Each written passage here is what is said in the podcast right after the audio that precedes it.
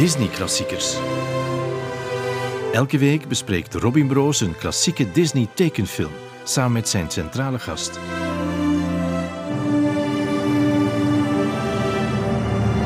Welkom in de 53ste aflevering van Disney Klassiekers. Het wordt een super verwarrende aflevering, want ik heb uh, vandaag twee gasten uitgenodigd.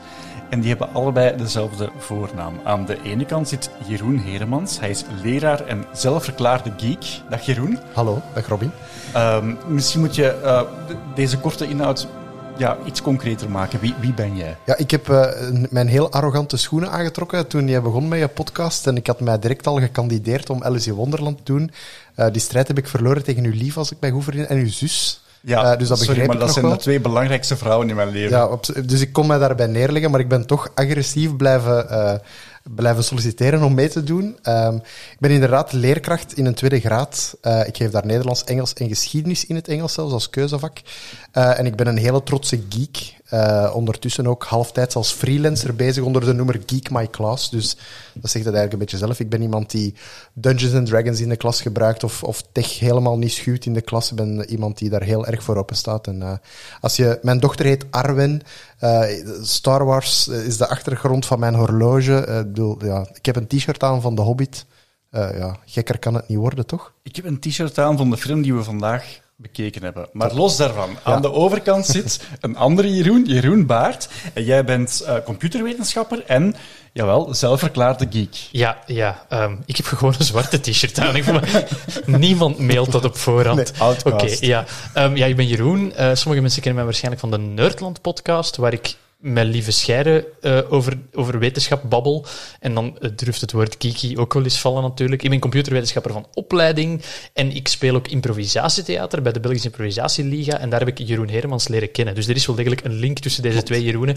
Het probleem is bij de Belgische Improvisatieliga ook, daar liepen heel veel Jeroenen rond. Jij was de, de, de original ik Jeroen, was die original, ja. En ik was gewoon Jeroen B. Ja. Uh, en dan ook nog Jeroen M. Ja. En, en, Jeroen VD. Jeroen VD. Dus ja, ja dat, te veel Jeroenen. Ja. Van Jeroen Baart zijn er trouwens ook te veel. Ik heb een, een stripwinkel-eigenaar in Gent. Ik heb uh, de violist van Sioen. En, Boom? en de burgemeester ja, van Boom. Oh, Daar krijg ik af en toe mail voor. Zo. Ik, we zitten toch bij de juiste? Ja. Klopt. Ja, ja. Ik denk het wel. Zo, Tomorrowland gaat niet door. nee, ik denk dat jullie juist. Ik ben nog steeds geen burgemeester van Boom, maar ik werk eraan. Maar uh, als ik het goed begrepen heb, zijn jullie allebei wel heel erg grappig. Of is dat dan ook weer een misverstand? Het is niet omdat je aan improvisatie doet dat je per definitie grappig ja, dat is de lat heel hoog leggen on onmiddellijk, maar het is inderdaad, impro is niet hetzelfde als stand-up nee. comedy. Ik noem mezelf absoluut geen comedian. Um, gaan wij nooit iets grappigs zeggen op een podium? Liefst wel, uiteraard, want daar komt het publiek toch ook wel voor. En de, de, de uh, snedige zinnen en, en one-liners die zullen misschien wel iets sneller komen, maar het is niet ons nee. oorspronkelijk doel om heel grappig te zijn. Grappig willen zijn maakt vaak een scène kapot ook. Ik ben, ik ben toen ik bij de beeld kwam, was ik een heel impulsieve, ik wil het publiek doen lachen nu speler. En dan maak je heel snel scènes kapot door meteen voor de lach te gaan en eigenlijk geen oog te hebben voor je medespelers. Jeroen zal regelmatig met zijn ogen gedraaid hebben als ik een deur open doe en zeg van hahaha, in de middeleeuwen hebben ze toch helemaal geen smartphones. En dat, ja, dat, dat soort fratsen. Dus nee, grappig zijn is niet het doel, maar het helpt. Zal ik jullie vandaag gewoon Jeroen A en B noemen? Is dat het makkelijkste? Als ik Jeroen of? B mag zijn, anders is het echt verwarrend. ja, dan wordt het, maar ja, je was ook de tweede sowieso. Ja, ja. De Jeroen die klinkt als een verkoude robot, dat ben ik. En voilà. Ja. En over robots gesproken, de film die ik voor jullie heb uitgekozen uh, voor deze podcast, die heet Big Hero 6, gaat eigenlijk over een, een soort van zorgrobot. Is, was het een film die, die, jullie al gezien hadden? Ik had hem, uh, ik eerlijk zijn, ik had hem vier jaar geleden of zo gezien en ik denk dat ik hem toen geclasseerd had onder vermakelijk, maar niet rememberable. Ik denk dat, ja, nee, nee, nee, maar oh, sorry daarvoor. Het goede, het goede nieuws is dat ik hem opnieuw bekeken heb, uh, Ja. eergisteren, en dat ik dan toch wel positief verrast was. Ik denk dat ik hem toen gezien heb, vlak na een hele goede Pixar-film. Dat ik Wally en deze film te snel na elkaar gezien heb. En laat ons eerlijk zijn, dan verbleekt het een beetje tegen het, het Pixar-meesterwerk. maar, maar dit op zich, uh, er, zit, er zitten inderdaad heel veel dingen in waar dat ik ook snap uh, waar dat de geek in Jeroen Heremans ertoe wordt aangesproken. En daar ben ik wel aangenaam door verrast. Ja, ik heb hem, ik heb hem, ik herinner hem mij vooral als uh, de ik heb heel lang getwijfeld om mijn kinderen Engelstalig op te voeden, eh, of tweetalig op te voeden alleszins, omdat ik dan leerkracht Engels en een grote voorliefde voor Oxford en Tolkien en al wat dat daar rondhangt. Eh, dus ik heb er heel lang over getwijfeld en ik herinner mij dat ik heel snel wilde dat mijn kinderen ook dingen in het Engels bekeken.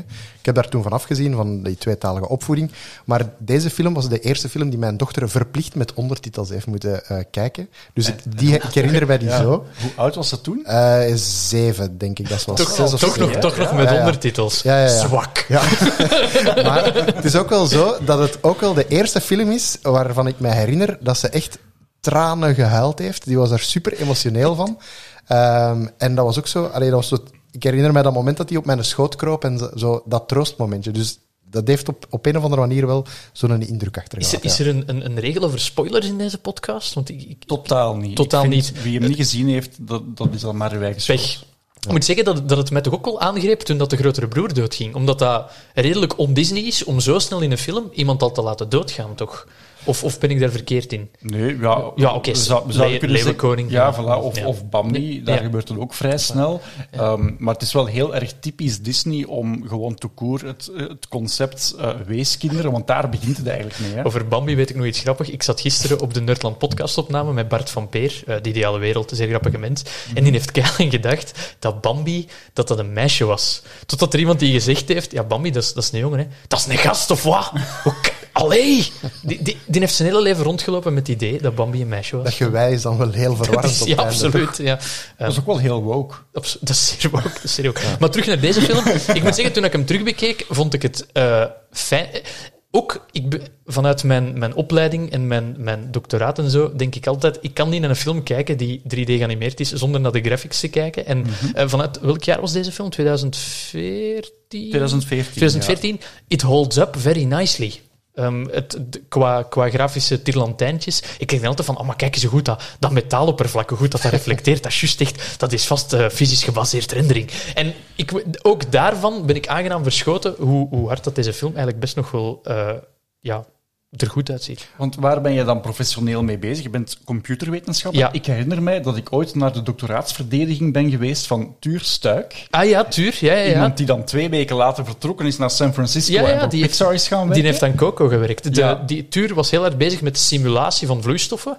Eh, die heeft zo een app gemaakt op een iPad waar dat je realistische verf in kon gebruiken. En eh, de, de manier waarop dat verf met de zwaartekracht naar beneden loopt en mengt, had Tuur allemaal gemodelleerd. Die zat bij mij in de groep. Andere En er- Jeroen trekt nu zo gekke Ja, ogen. Kwijt. Ah, en die heeft aan Coco meegewerkt. In Coco waren er zo heel veel eh, gewaden die dat plooiden en dansen. En om dat allemaal manueel te animeren, dat is niet te doen. Dus dat is deels fysisch gesimuleerd. Tuur heeft eraan meegewerkt. Wel, ik heb in dezelfde groep ben ik aan mijn doctoraat begonnen, maar wegens gezondheidsproblemen heb ik dat eh, voorlopig moeten staken. Eh, maar, maar ja, waar was ik mee bezig? Ehm, professioneel was toen mijn bezigheid eh, ja, echt de core-algoritmes van hoe kunnen we snel iets op een scherm krijgen. Ik was niet echt langs de visuele kant bezig. Het was voor mij vooral van hoe kunnen we snel data in dat deel van het geheugen pompen dat we nodig hebben. Eh, maar ik kan niet naar zo'n films kijken, ook geen videogames spelen trouwens, zonder stil te staan en te zeggen van hoe doen ze die reflexies? Hoe ziet dit, eruit? Hoe ziet dit eruit? Ik ben dan eerder van het type geek van geef maar, ik zal wel Ja. consumeren. Ja. Ja, ik ben aan het denken, de, luisteraar die nu denkt, oh my god, gaat het zo'n podcast Nee, het gaat niet zo'n even een podcast vraag worden. tussen smijten Ja. om iedereen terug bij de les te krijgen. Waren jullie als kind Disney-fans? Eh, ik denk het wel. Wij hadden een, eh, de eerste Disney-film die ik mij herinner was eh, De Reddertjes. Die heb ik waarschijnlijk op zo'n rerun gezien. Dat was ook de allereerste cinema-ervaring in Mechelen, wat nu de CNA is voor de kenners. Maar ja, wij hadden ook wel een traditie bij ons in de familie om met kerstavond ehm, met, met, de, met de familie een Disney-film te gaan kijken in de cinema.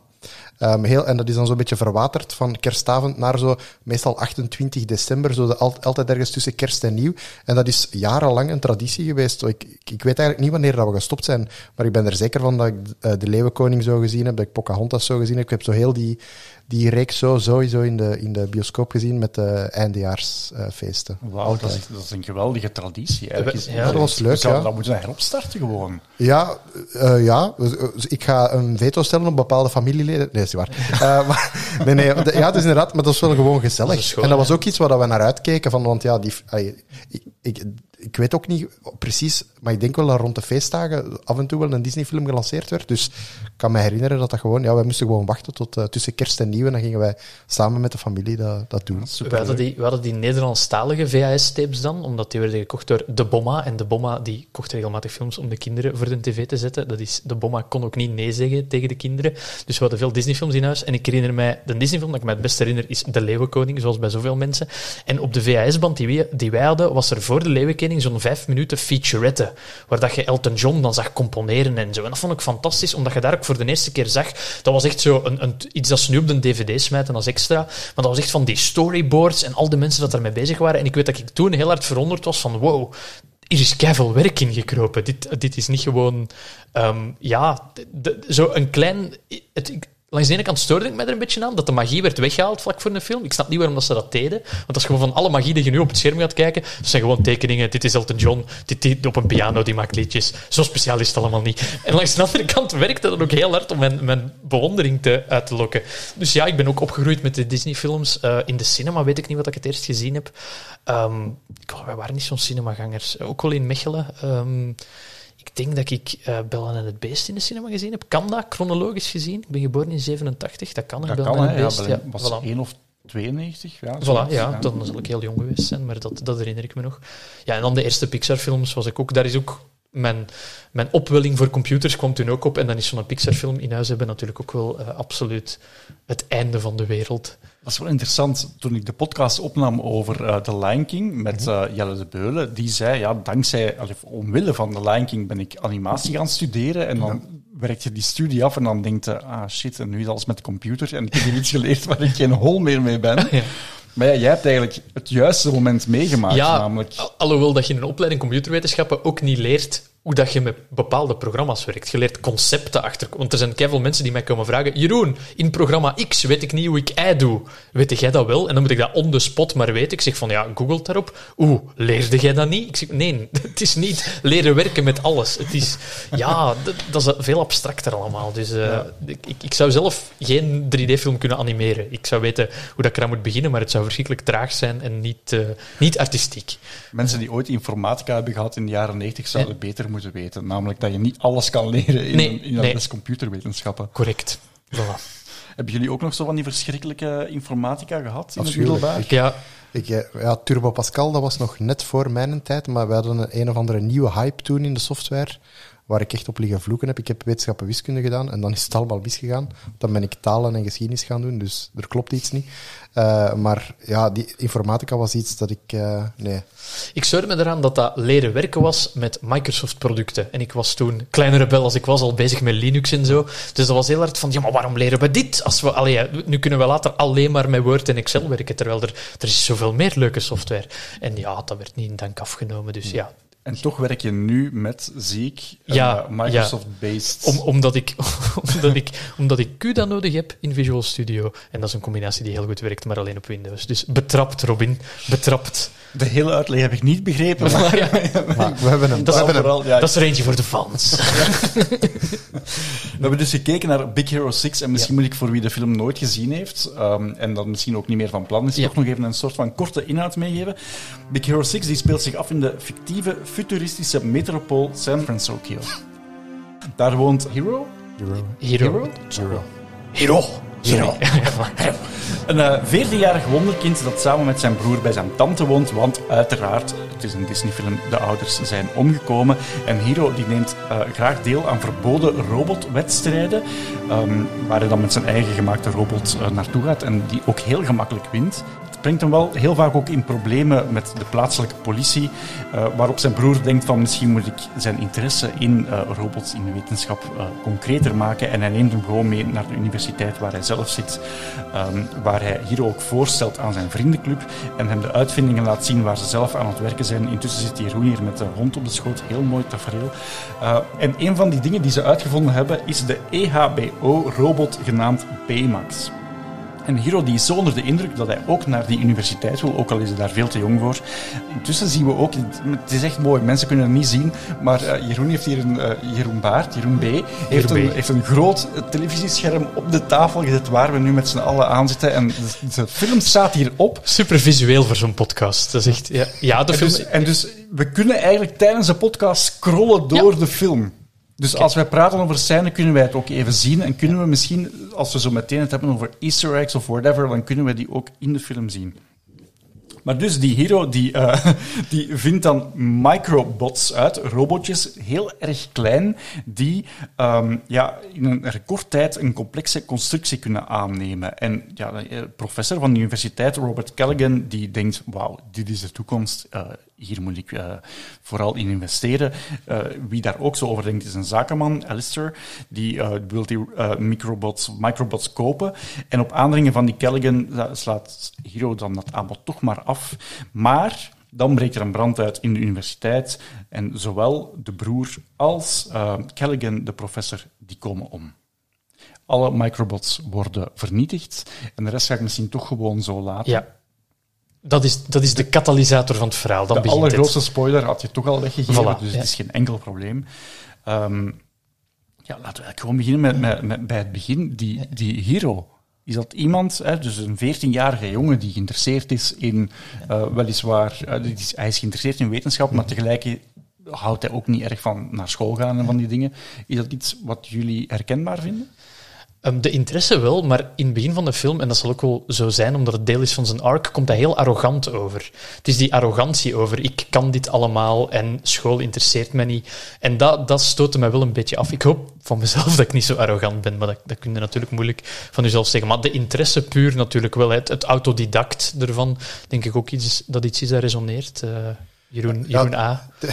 Ja, Jeroen A. ja, ja, maar het is, het is ook... Uh, ik vind het op zich wel een herkenbaar, een herkenbaar personage.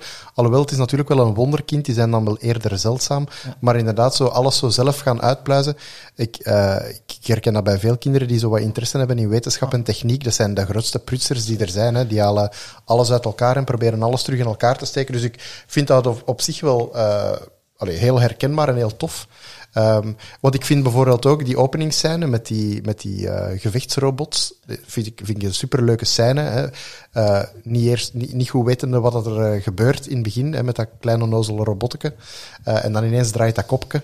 en ik, ik vind, dat heel, vind dat heel tof gevonden. Ik was ook vroeger een fan van die rare gevechten op tv. Robot Wars. Robot Wars. Hè, dat is dat nu ooit in België geprobeerd of niet? Ja, in één op seizoen. kanaal 2 toch? Ja, sowieso. één seizoen is dat ja. geweest. Hè, ja. Dat dat hier gemaakt is ook. Ja, ja, Ja, ze ja. hebben eens een Vlaamse versie geprobeerd en ik weet niet wie dat, waarom dat, dat toen geflopt is. Ik denk te weinig interesse. Maar in Groot-Brittannië heeft al lang gedraaid. Hè. Sir Kill-A-Lot Ja, ja, ja. en, en zo. Ja, dat, uh, ja, dat zou terug moeten komen van die robotgevechten. Um, Ja. Maar uh, ja. ja, wat ik ook aan die openingsscène uh, speciaal vond, is uh, de, de hele... Uh, het, oh mijn god, dat zijn twee gigantische robots die op elkaar aan, het- aan, aan het mappen zijn. En dan zoomt je uit en dan gaat het over kleine robotjes. Dat vind ik wel leuk. Als ook, het heeft keilang geduurd, omdat ik, ik ben echt een hele stoeme mens. San Francisco. Ja. Ik, pas in de helft van de film had ik door van... Ah, ik, ik zie wat dat ze daar gedaan hebben. Ik Eh, zie wat je dit daar. Ja. Dat was blijkbaar een idee van John Lasseter, de toenmalige eh, CEO of, of eh, CEO, de creative eh, officer van Pixar, die dan met de overname van, eh, van Pixar door Disney ook hoofd geworden is van de Disney Animatiestudios. Die had gezegd, het is misschien interessanter om twee eh, wereldsteden te vermengen. En dan is de regisseur van de film, Don Hall, eh, aan de slag gegaan met dat idee. En ja, de, de meest logische keuze als je een film maakt in Hollywood is natuurlijk Los Angeles kiezen. Maar Los Angeles is niet zo dicht bevolkt. Ja, bepaalde stukken natuurlijk wel, maar ook heel veel stukken, ik denk maar aan Venice Beach of zo, helemaal niet. Los Angeles heeft ook niet zo'n landmark zoals de Golden Gate Bridge. Hè. Is dat ook niet het probleem? Iedereen Klopt. kent Ja, de, ja, de ja, grote ja. rode... Maar ik vond het dan op zich ook wel... Hè, je hebt dan die Golden Gate Bridge, maar dan staan er zo wat Chinese poort eh, dingen, accentjes bovenaan. Goh, ja. Ik vroeg me af of dat de mensen van Tokio dat leuk vonden. Want hoe dat je het ook draait of keert, je bent één stad aan het mengen met een andere stad en misschien vinden mensen dat niet zo leuk. Aan de andere kant, Japanners kijken wel heel erg op naar alles wat dat westers of Amerikaans is. Denk maar aan het concept van uh, we gaan Disneyland gewoon 100% kopiëren in Tokio, want dan hebben wij het gevoel dat we elke week in het weekend uh, onze westerse reis opnieuw kunnen beleven. Maar ik vraag me wel af of dat het dan niet gewoon beter een fictieve stad was geweest. Als het dan toch futuristisch en, en anders. Want eh, het is op een of andere manier futuristisch. Mijn zoon die liep ook voorbij het scherm. Er hangen zo van die hele gekke uh, ventilatoren in de lucht, waarvan ik denk dat het dan windturbines zijn of zo. Uh, en die vroeg, wat is dat, wat is dat? ja, en uiteindelijk, daar wordt ook...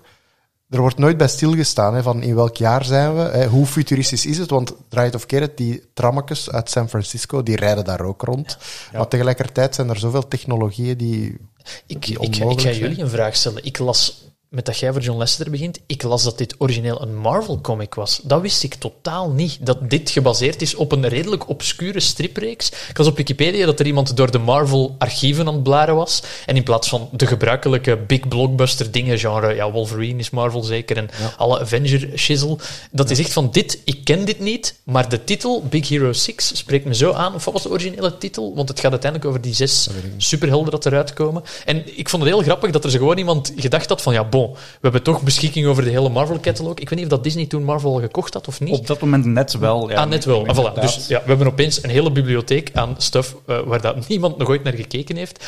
En dat eruit pikken en gewoon op basis van de titel gewoon zeggen van, dit ziet er leuk uit, vond ik wel heel tof. Ik wist, ik had hier nooit een Marvel-film in gezien. Omdat, om, misschien omdat ik er ook niet zoveel van ken. Bij Marvel-films denk ik aan iets anders dan dit. Ja, absoluut. Want zijn jullie Marvel-fans? Ja, ik... Of, uh, volgen jullie uh, de... de, uh, hoeveel zijn het intussen? 29 superhelden ja. in minstens evenveel Ik ben films? geen Avengers-fan, maar ik ben wel een, een Marvel-fan. Ja. Als het de grote discussie DC-Marvel, dan ben ik een Marvel-man, ja. Ik heb van die laatste Avenger-films, waarin er zoveel verwijzingen zitten naar vorige films en nieuwe personages. Ik eerlijk zijn, het voelde alsof dat ik eerst een half een boek moest lezen om ermee mee te zijn en alles mee te hebben. En ik voelde mij een beetje excluded. Ik kan die films, ik zie die films enkele maanden nadat ze zijn uitgekomen, of achteraf op DVD of Blu-ray, en ik voelde mij alsof dat het niet meer voor mij was. Het was van, er waren zoveel knipogen en fanservice dat ik dacht van, ja maar en, en ik. Dus dat, dat stoorde mij een beetje. Maar ik ben op zich, ja, dat is spektakelfilm. En ook weer als computerwetenschapper en computergraphics. Ja, je kunt elk frame van die film, je kunt elk frame bekijken en zeggen van oké, dat is dat effect, dat is dat effect, dat is cool. Um, ja, ik ben daar eerder zo het uh, Deadpool-luik en uh, Thor Ragnarok, dat vind ik echt... Uh, ah ja, die vond ik dan... Die vind ik, die, maar die zijn ook grappig en geestig. Ja. Dus maar dat, Thor, Thor, Ragnarok is dan ook wel qua Marvel-film een, een buitenbeentje. Als ze daar echt gezegd hebben van doe ermee wat je wilt. Ja, er komt een tweede van trouwens. Ik hoop het. Zelfde regisseur. Ja. Kijk maar ook dat is dan weer zo raar. Um, op den duur zijn alle nieuwe Marvel-films zo, maar dit is een buitenbeentje in onze... Ja, ja. ja. Ja want die nieuwste met die Aziatische uh, superheld, die, die, krijgt toch niet zo'n goede... Something, something chi uh, in de zoveel dat is raar, hè? Want ja. bijvoorbeeld de, de allereerste uh, Marvel-film waar ze dan er een statement van maakten ja. van dit is een Black Panther, dit is een volledige zwarte cast. Ze hebben allemaal wow, helemaal meegaan in de hype. Nu is het een volledig Aziatische cast. Het is zo precies, we hebben het al eens gezien. Laten we eerlijk zijn, Black, ik vond Black Panther niet zo'n goede film aan zich. Ik snap dat het een belangrijke film is, maar puur qua, qua scènes en qua spanning, sorry, maar dat, die achtervolging door welke stad dat ook was, was gewoon pijnlijk slecht. Qua pacing, qua, qua, qua rendering. Het eindgevecht vind ik ook redelijk anticlimactisch. Ik, ik snap dat dat een belangrijke film was, maar een goede film vond ik het niet. En misschien is het belangrijkheid van ik wil de naam zeggen, Sanchi en de zoveel ringen. Misschien is de belangrijkheid er wat van af en kijken mensen nu meer naar is het een goede film? En dan, uh, maar wat, we wijden, we wijden Nee, nee, maar dat is, het is wel interessant, want inderdaad is het omdat mensen het geen goede film vinden, ja. of is het, en dat is misschien ook ergens iets wat heel onderhuids in, in ons zit, als je de, de affiche ziet, dat je denkt van ik voel mij er misschien niet helemaal ja. tot aangesproken, want ik herken mezelf daar niet in. En dan, als je dan de discussie omdraait, wat is het dan voor mensen van een andere origine om zichzelf te herkennen in Posterboys. Ja en nee, want ik ben bijvoorbeeld wel een anime-fan. Dus ik, ik, ik zie hier ook bijvoorbeeld bij Big Hero 6 heel veel parallellen met Astro Boy. Die is daar heel schatplichtig aan. Zeker uh, de vlammende botjes. Hè. Ja. Uh, dat zit er sowieso in. Uh, dat kapsel, dat is ook wel redelijk typisch. Het hele mecha-gegeven komt ja. op een bepaald moment toch ook wel in. Ja, ja absoluut. Um, en, en ook weer al, net zoals bijvoorbeeld in anime en, en manga, de, de typische... ja, de, de ogen van, van die Aziatische mensen zijn toch veel westerser dan dat ze in, in het echt zijn. eh, ik weet niet of dat puur animatie en tekentechnisch is, maar ik, vind, ik heb dat altijd heel gek gevonden. Ik weet dat ze bij reclamecampagnes in Aziatische landen ervoor kiezen om westerse figuren te gebruiken. Uh, maar ik kan een van de redenen waarom ik Big Hero 6 zo kan appreciëren, is juist omdat het heel duidelijk schatplichtig is aan, aan, aan heel die anime-cultuur die ik wel heel leuk vind. Tijdens de openingsceremonie van de Olympische Spelen waren de twee commentatoren bezig en uh, schalden er in het stadium waar dat de, de landen binnenkwamen, schalden muziek uit anime-reeksen. En eerst hadden de commentatoren, die duidelijk pas van het vliegtuig kwamen of dit of dat, zeiden die van, ja, ja, dat is muziek uit manga. En dan keivel kwaaie, kwaaie tweets gaat waarschijnlijk van, nee, nee, nee, de manga zijn de stripverhalen, ja. dit zijn de reeksen. Ja, en dan corrigeerde zich naar, ja, dit is muziek uit de anime's. Ik weet niet, ik weet niet of tweet. Dus Moeilijk het, publiek, moet, hè, het moet wel juist zijn. Uh, nee, maar ik vind, ik vind het grappig dat je dat zegt. Um, want voor, voor een bepaald soort publiek, dat is ook een trend, denk ik, dat we in de toekomst naartoe gaan. Over twintig jaar gaan ze een Mission Impossible film kunnen maken, waar dat je, als die in een westerse zalen draait, Tom Cruise in ziet. En als die in Aziatische zalen draait, een lokale um, actieheld. Of in Bollywood, een lokale uh, Bollywood-held. En dat een film als template gebruiken om andere koppetjes in te plakken, vind ik super interessant, maar ook redelijk creepy, omdat het zo customized Maar wordt. In, uh, in uh, Zootropolis doen ze dat toch al? Want er zijn de nieuwslezers in uh, Aziatische landen een panda en, en in Amerikaanse Ah. landen een puma. Ah, Zo-. Zootopia. Ja, Maar dat gaat dan over eh, één scène en ook een volledig geanimeerde Ja, ja, ja. scène, die Ja. ze natuurlijk dan gewoon, ja, op, ze maken een andere rendering voor, voor, voor Ja. Ik denk zelfs, eh, was het in Inside Out. Ehm, op een bepaald moment eten ze pizza en dan zegt het, het meisje van, ja, maar ik eet niet graag, wat was het, broccoli op mijn Ja. pizza. En in bepaalde landen zijn er, gewoon, zijn er gewoon andere groenten die daar Ja. echt zo vies zijn. En dan, hebben ze voor andere landen gewoon die pizza met andere groenten gemaakt. Dat stel je voor, over twintig jaar moet er gewoon iemand in een pak met een hoop facemarkers op al die stunts doen en dan voor, voor Amerika Tom Cruise en voor hier Jan de Cler en voor is wat. Het is allemaal... Hoewel ik eigenlijk tegelijk al het gevoel heb dat we aan het terugkeren zijn van zo, laten we alles gewoon met graphics oplossen. Kijk maar naar die laatste Star Wars, of je ze nu inhoudelijk goed vindt of niet, ze zijn wel nog altijd gemaakt op een manier zoals ze eind jaren 70, begin 80 gemaakt zouden geweest zijn, aanvullend dan natuurlijk met computertechnologie. Maar niet, laten we, laten we wel wezen, niet de blinkende jaren 2000 George Lucas versies. Nee, dat, dat is iets waar, dat, waar dat regisseurs tegenwoordig ook van... Oh ja, Christopher Nolan, hij, hij wil zoveel mogelijk praktische effecten doen. Ja, hij wil hij wilt gewoon echt een Boeing 747 in een hangar laten crashen. En dan denk ik altijd van... Ja, dat kun je wel zeggen, maar... Christopher Nolan heeft daar het budget voor. Als jij pas uw eerste Marvel-film wilt maken... Oké, Marvel is nu een slecht voorbeeld, want dat zal ook wel budget zijn. Niet iedereen heeft de luxe om te zeggen van... Oh ja, nee, ik hou, ik hou liever van, van klassieke effecten. Sorry, maar... Allee, ja. We gaan iemand een jaar laten bouwen. aan Ja, voilà. En uiteindelijk gaan we het toch niet gebruiken in de film. Ja.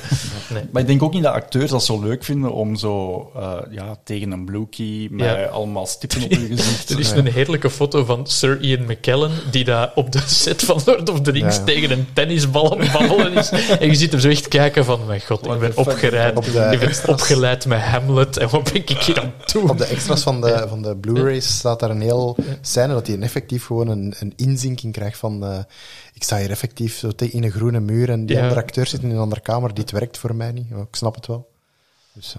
Maar dus Big Hero 6 Ja. is een Marvel-film, of nee, een Marvel-verhaal uitgewerkt door de Walt Disney, Animation ja. Studios, dat volledig losstaat van de Marvel Cinematic Universe, dat Disney op dat moment wel volledig aan het uitbuiten was.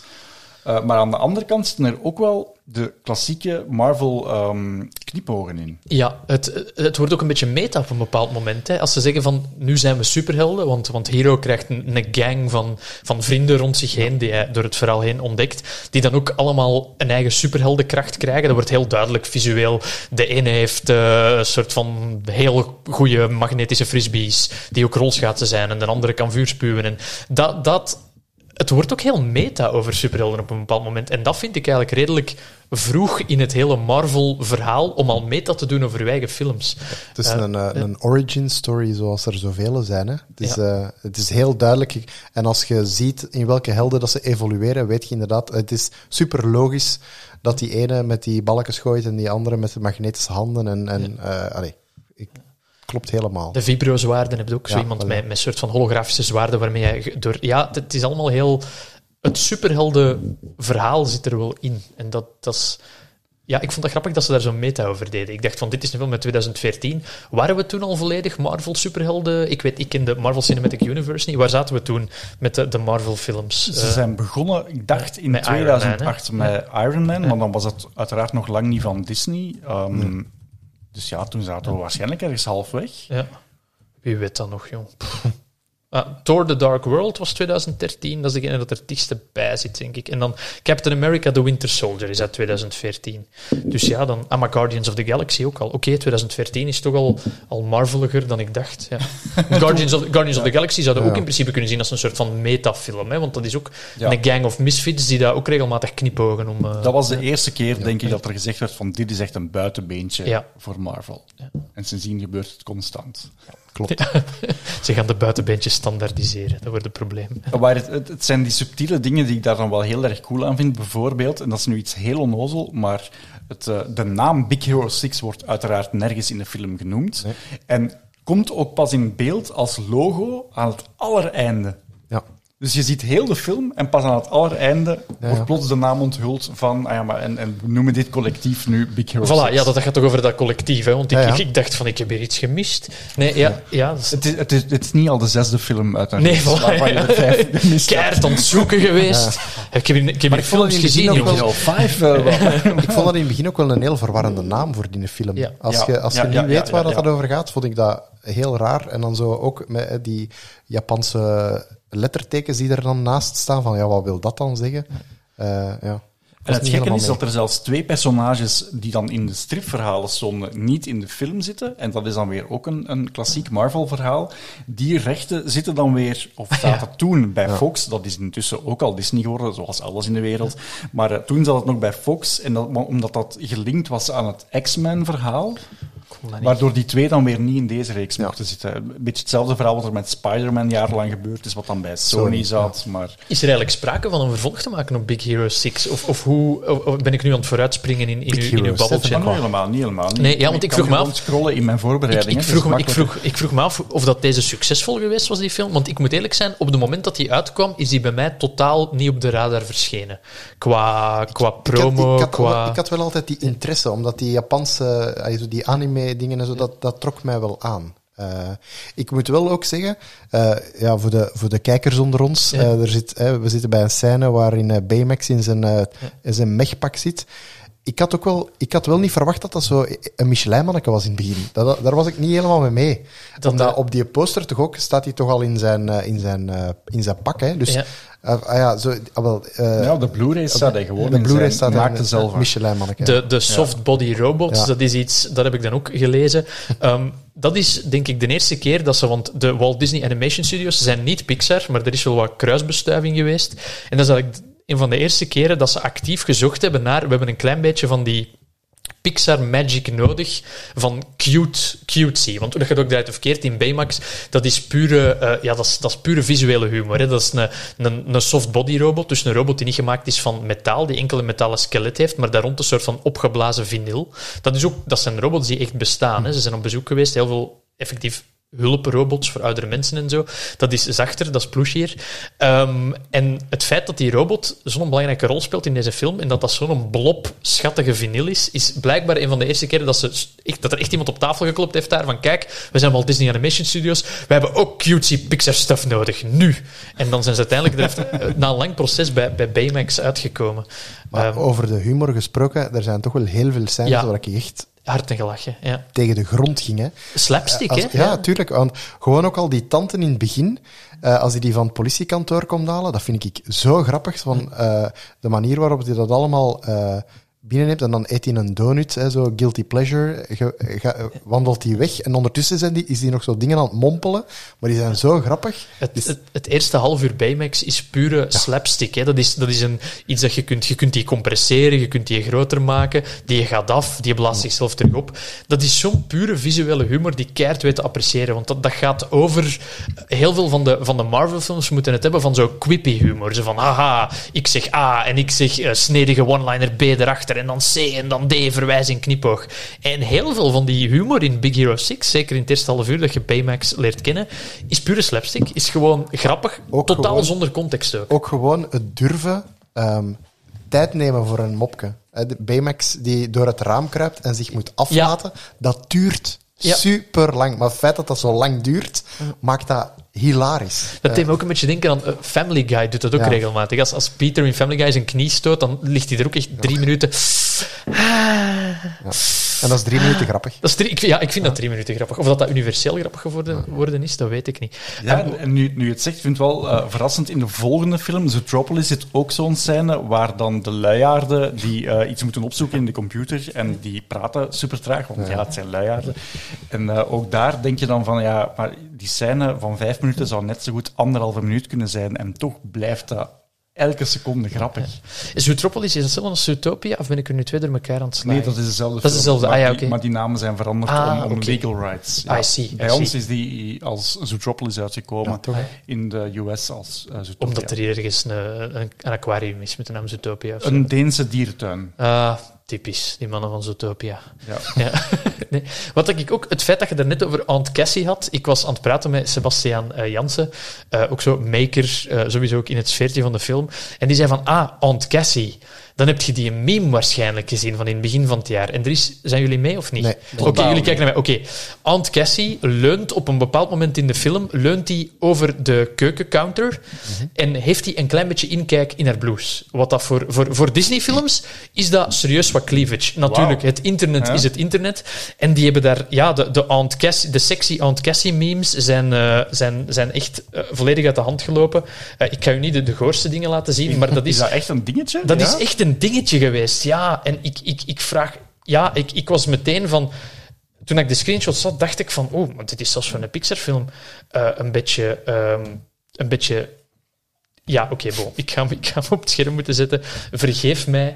Eh. Ja, dus, dus wel, dit is wel aangepast. Hè, maar dus Aunt Cassie, op een bepaald moment leunt hij voorover in de film en heeft hij eh, serieus wat, eh, serieus wat eh, borstvallei dat getoond wordt. En daar is Ja. Reddit en het internet zot op gegaan. En er waren inderdaad ook eh, eh, versies die we zo net zagen, Ja. die volgens Niet- mij ja, niet niet- uit nee, de absoluut, Disney-computers komen gerold. Dat is, dat is een regel als, Zelfs uw als geschiedenis wisten ook.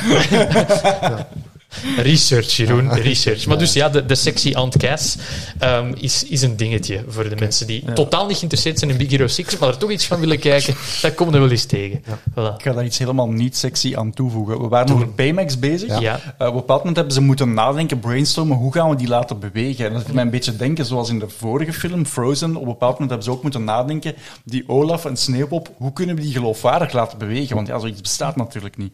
En in dit geval, eh, hebben jullie een idee van waar de beweging van Baymax op gebaseerd is? Ehm, ik wil zeggen, denken. een peuter? Jonge kinderen? Ja. Ik, ging pingwing. Ik ging Dikke, eh, dikke, dieren- dikke kleine kinderen. Dikke- Ja, Obese kleuters. een baby met een volle pamper. Ah, voilà. Ja, ja, ja dat, ik zeg klopt. het, hè. dikke kleine kleuters. En dat staat niet gewoon ergens online, dat, dat, dat zegt een van de makers in de extras op de Blu-ray. Ah, cool. Dat klopt ook, hè? Het klopt.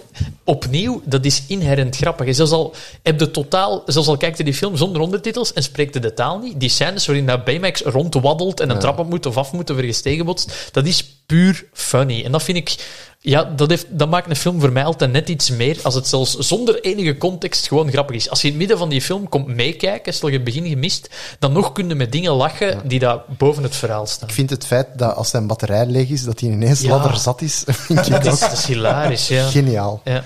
En eh, voor de meerwaardezoeker zijn oogjes, want ja, je hebt Ja. twee ogen, maar er zit ook zo'n streepje tussen. Eh, dat zou gebaseerd zijn op een Japans belletje. Een belletje dat heet eh, Suzu. Als je het zo ziet, dan, dan herken je het er wel in. Zo van die kleine belletjes. ja, vroeger werd dat zo ook nog wel eens zo met koordjes aan, aan kerstballen of zo gehangen. Eh, en eerst had men zelfs het idee, we gaan Baymax, omdat hij geen expressie kan tonen, omwille van die twee ogen, we gaan toch vijf vormen verzinnen, waardoor hij dan toch Ja. iets of wat emotie kan tonen, maar uiteindelijk hebben ze er toch voor gekozen, we gaan dat helemaal niet doen. Het is veel, ja, veel Ja. sympathieker, veel toffer zo. Absoluut, ja. Hij is, voor een grote witte blob te zijn, met twee bollen en een lijn opgetekend, is hij verbazingwekkend expressief ook.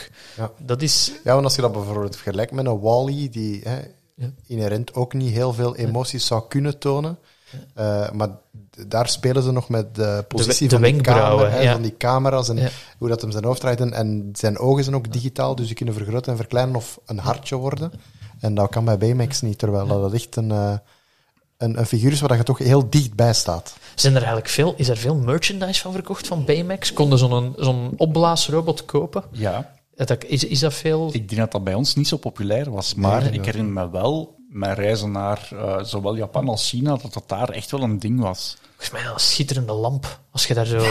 dat zou ik hier echt in de living zetten. Zo'n Baymax-lamp, je blaast dat op, je kunt dat van kleur doen veranderen. Toppie. Ik zou veel liever gewoon een Baymax hebben die ja, doet wat hij doet in de film. Ja, absoluut. absoluut ja. Ik vind ook... On a eh, scale from 1 to 10. Ah, Maar ook het, ook het Ja. feit dat puberteit als... eh, ik sta dagelijks voor pubers, dus het feit dat dat dan zo beoordeeld was als, als, als een ziekte, bij wijze van spreken, als een medisch probleem, dat vond ik ook heel Dat is ook, grappig. dat is ook wel goed gedaan. En dat is ook een beetje misvorming van er veel films te kijken. Dat zullen je ook herkennen. Een beetje Chekhov's gun. Als er iets benadrukt wordt of iets getoond wordt, gaat het later in de film belangrijk worden. Ja. Die zin van, if you're satisfied with your care, dit en dat. Ja. Je voelt dat dat, een dat dat... Ik denk dan altijd van, dat gaat in het finale gevecht met de slechterik, gaat dat ter sprake komen. Maar het is er hier zo mooi ingewerkt dat je er een traantje van moet wegpinken. Het is... Het is ze hebben het echt niet alleen gebruikt als, als Deus Ex Machina of zo. Het klopt echt in het einde. En dat, dat vind ik wel heel mooi. Ik vind ook dat ze heel vaak... Ze, ze, ze knijpen je hart plat, emotioneel, en dan ineens ze, ze betrapt je zelf op, op schaterlachen, terwijl je eigenlijk nog maar net gerecupereerd bent van Ja. een super emotioneel moment. Want je beseft heel goed, hè, als, hij, als die Baymax eh, hem probeert te troosten omwille van zijn broer, ook, het, ook dat zinnetje van... eh, Tadashi is hier, hè, zijn broer. Hij is hier, hij is hier. Dat, dat wordt een paar keer gezegd. En daar wordt nogal snel aan voorbij gegaan, terwijl je weet, oei, dat, wat, bedo- wat, wat bedoelt hij eigenlijk? Eh, ik denk dat mijn kinderen dat op zich niet doorhebben, maar als, als je als volwassen kijker... Die waren natuurlijk bezig met ondertitels te lezen. Een monster. Ja, kijk, Ja, ik, ik weet niet hoe snel, meer dan drie lettergrepen. Fudge. ja, maan, roos, vis. Het. De animatoren eh, noemden ja, blijkbaar het animeren van Baymax trouwens eh, niet animating, maar animating. Omdat het gewoon bijna niet te doen was. Is, zou er delen fysisch gesimuleerd van zijn van die animatie? Want, allee, hij is, hij is een Michelin-manneke. Hè? En als een Michelin-manneke wandelt, dan zou je denken dat die armen altijd een beetje zijwaarts hangen. En dat is ook zoiets leuk. Dat sounddesign van als die wandelt, dat klinkt echt constant als twee kachuballen dat tegen elkaar schrapen. En dat maakt het op zich ook weer gewoon puur funny. Topjob, hè, zo dat Ja. geluid eh, Ja, er er heeft iemand heel veel ballonnen tegen elkaar moeten wrijven in een soundboot ergens bij, bij Disney. Ja. Ehm, als we het over Hero hebben, ehm, ik, misschien moeten we het even wat wetenschappelijker hebben. En ik vermoed dat jullie, eh, wat dat betreft, mij wel... eh, ja, we zijn ondertussen door de film aan het scrollen en ik zag weer iets heel erg grappig. Eh, op een bepaald moment heeft Hero het over ehm, een, een uitvinding, de Callaghan-Catmull spline. Hebben jullie een idee van waar het over gaat? Ik weet wat dat splines zijn. Dat zijn een bepaalde wiskundige functie om, om curves weer te geven. Maar, maar de, de. Nee, sorry, dat weet ik niet. Het gaat blijkbaar om eh, iets wat eh, Ed Catmull, eh, een van de oprichters van Pixar, bedacht heeft.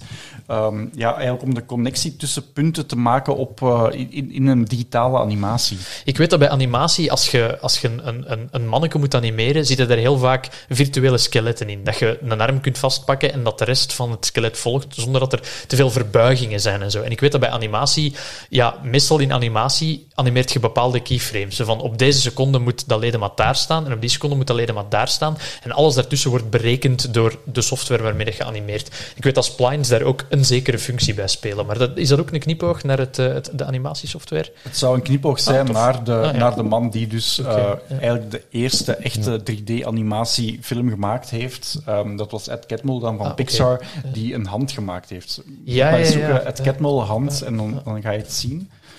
Daar heeft de luisteraar uiteraard geen hol aan. Nee. nee.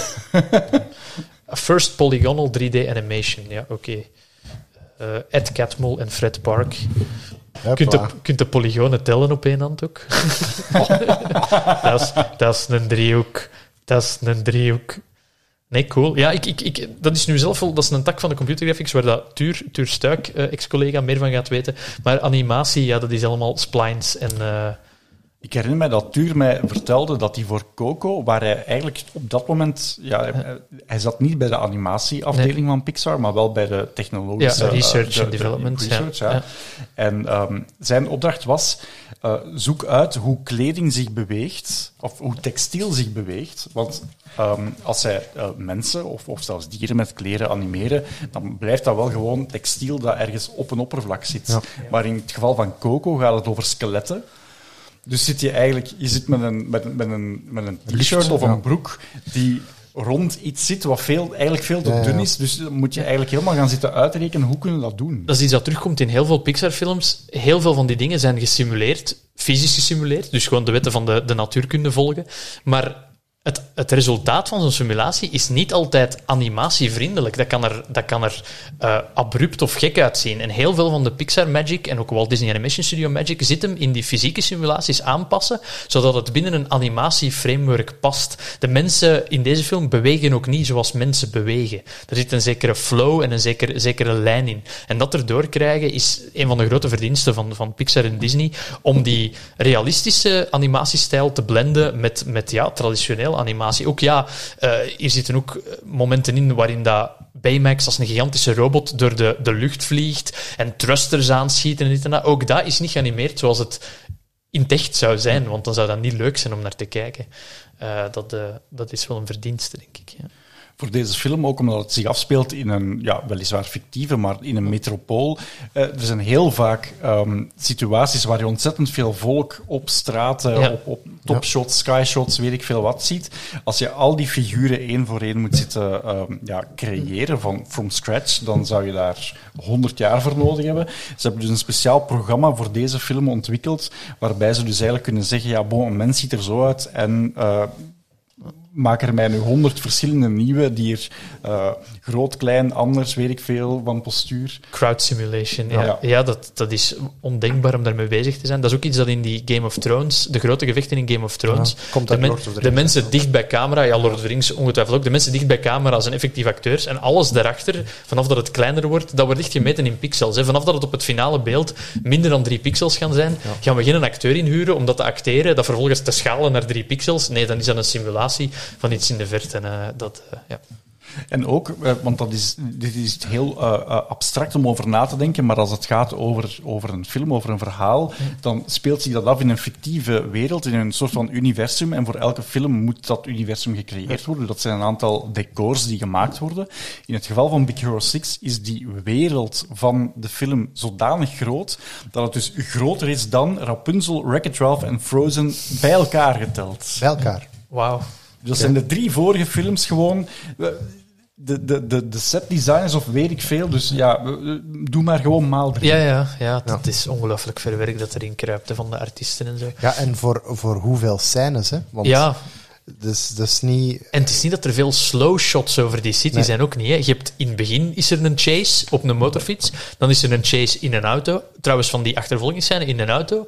Ik verschot ervan hoeveel vaart en schwung dat daarin zat. Heel vaak geanimeerde achtervolgingsscènes zien er heel komiek of, of, of ja, een beetje ja, Mr. Bean-achtig uit, noem ik dat soms. Maar dit hier, hier voelde echt van, oké, want die auto is tegen die straten aan het schrapen. Ik was wel mee. Ehm, moet even vragen, is Poncho die lawaai maakt, is dat, is dat storend? Gaat dat veel op de dingen komen? Want hij is een Pon- beetje- Poncho is de hond. Als de mensen, het, als de mensen ja. raar lawaai horen. Ja, dan is het Poncho die aan het, aan het rondstuiven is, omdat hij te weinig aandacht krijgt. Maar, En Jeroen heeft net gezegd dat hij over Poncho een leuke spreekbeurt wil geven in januari. Ah, oké, dat staat bij deze op band en ik kan er niet meer van onderuit. Ja, of we knippen het nog weg. Ik zie geen. eh, ja, ja, nee, nee, nee. Zijn jullie ooit in San Francisco geweest? Nee, ik ben nog nooit in de Verenigde Staten geweest. Ik ben daar geweest, maar maar twee dagen. En ik heb daar enkel alleen de binnenkant van mijn Airbnb gezien en een conferentiezaal. Dus ik kan niet zeggen dat ik de volledige San Francisco experience gehad heb. Maar is niet toen je daar was dat je dacht van, goh, nu moet ik bijvoorbeeld, ik zeg maar iets, naar eh, de plek gaan waar Lucasfilm zit. Nee, ik ga eerlijk zijn, ik, ik, ik kwam van het vliegtuig en eh, het bedrijf dat me daar had uitgenodigd had me een Airbnb gehuurd. En die Airbnb lag in a poorer part of town. En ik heb zo eerst zo drie of vier mensen die duidelijk aan de geestesverrijkende middelen zaten van voor mijn deur moeten voorzichtig wegtjoefelen. En mijn goesting om buiten te gaan daarna was ook broekscheiter als ik was. Dus ik heb daar echt alleen taxi en, en conferentiezaal gezien. Ik had die stad wel graag verkend, maar het, is, het was mij niet gegeven. Um, ik ga jullie gewoon een gratis tip meegeven. Um, net voor de Golden Gate Bridge, Ja. daar ligt een park dat heette Presidio. Dat was een voorm- voormalig militair domein, maar nu is dat gewoon een, een publiek park. Um, en blijkbaar heel de campus, de fictieve campus waar, um, waar Hero dan studeert, is gebaseerd op het design van die Presidio. Nu, zowel Lucasfilm zit daar, dus de, de, echt de, de kantoren en, en waar, ja, alles van Lucasfilm zit daar. En daar is ook dat, dat bewuste eh, Yoda-beeldje, waar als je ooit foto's op Instagram ziet van Lucasfilm, dan is dat aan een stambeeldje van Yoda. Maar wat daar ook zit, in een van de gebouwen die je eigenlijk perfect kan herkennen in deze film, daar zit de Walt Disney Family Museum. Ah. En dat is een fantastische ervaring. De dochter van Disney, eh, Diane Disney, heeft ooit besloten: ik ga alles wat wij hier nog hebben liggen van. Al, al dat nazi-goud dat we hier nog hebben liggen. Sorry, andere podcast. Alle leuke dingen die. Alle leuke Pas op, dingen pas op. we hebben De, de, de oorlog krijgt daar ook een, een, een, Ja? een mooi. eh, ehm, allee, liggen. Het, het wordt niet genegeerd. het wordt niet genegeerd. Oké, dat is nee. goed. Ja. Dan heb Ja. ik mijn woorden terug. Maar de rol wat, wat Disney gespeeld heeft in de oorlog was eigenlijk vooral filmpjes maken voor eh, de troepen die op dat moment hier in Europa zaten. Mhm. Maar bijvoorbeeld ook, en die staan daar ook allemaal, eh, heeft hij zijn animatoren gevraagd om bijvoorbeeld pinnenboekjes te tekenen. Oké, ja, voor de... Ja. Voor de soldaten hier aan het front. En die boekjes die, die kan je daar dan zien. Aunt Cassie. Aunt Cassie, ja, ja, ik snap het. Ik snap waarom. Zeg maar, over die campus gesproken. Ik moet wel zeggen, op een bepaald moment in het begin van de film gaat Hero samen met zijn broer op bezoek op die technologiecampus en hij loopt daar om, om half tien s'avonds binnen en iedereen is daar aan de coolste uitvindingen bezig.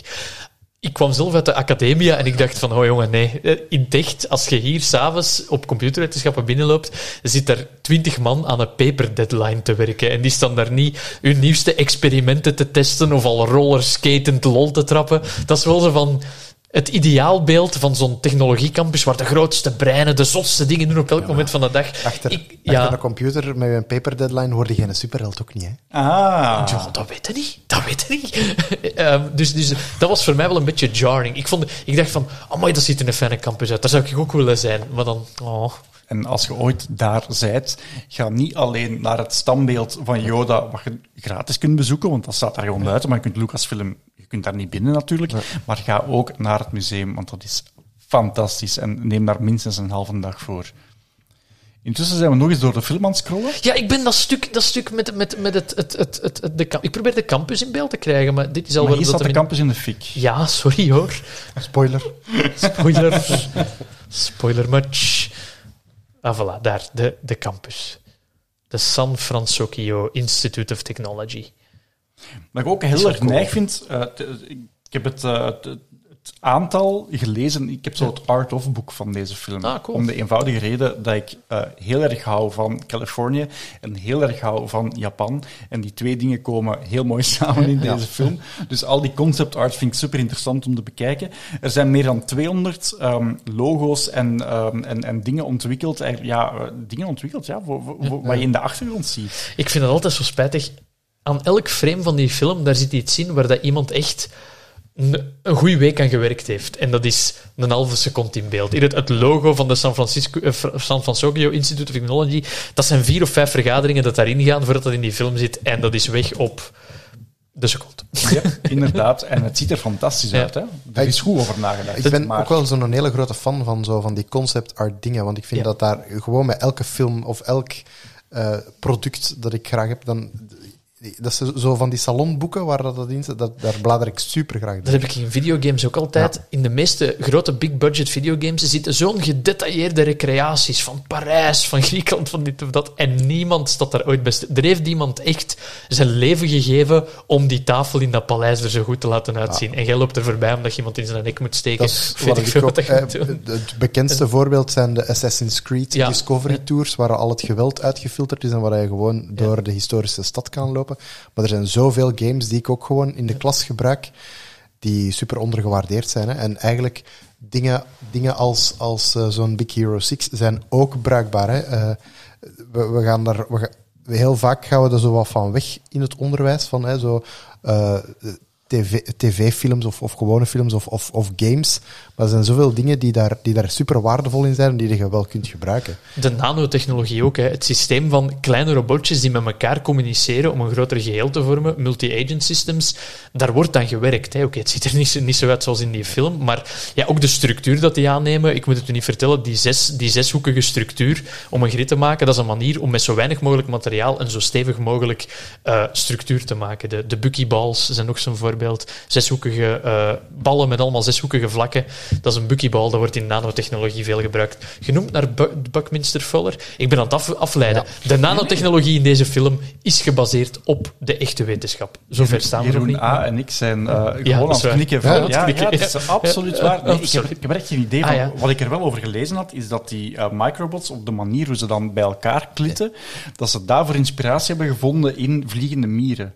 Hoe die met elkaar communiceren. Ah, okay, maar heb er verder compleet geen idee van. Ik vind dat, dat is een beetje het systeem van, dat is een beetje het systeem van multi-agent systems is, en dat is wat dat er hier... Hier heeft er eigenlijk één iemand de volledige controle, namelijk Hero of de slechterik met zo'n band op zijn hoofd. Maar in multi-agent systems, zoals bijvoorbeeld die vliegen, elk van die vliegen heeft een eigen dingetje, een simpel dingetje dat hij wil doen. Ik wil altijd twee mensen voor mij hebben op de meest stabiel mogelijke manier. En doordat iedereen zijn eigen regeltjes uitvoert, krijg je in de grote structuur een, een, een ja, meer dan de som van de delen. En dat is, dat is wel interessant. Net zoals al die kleine nanobotjes hier in de film.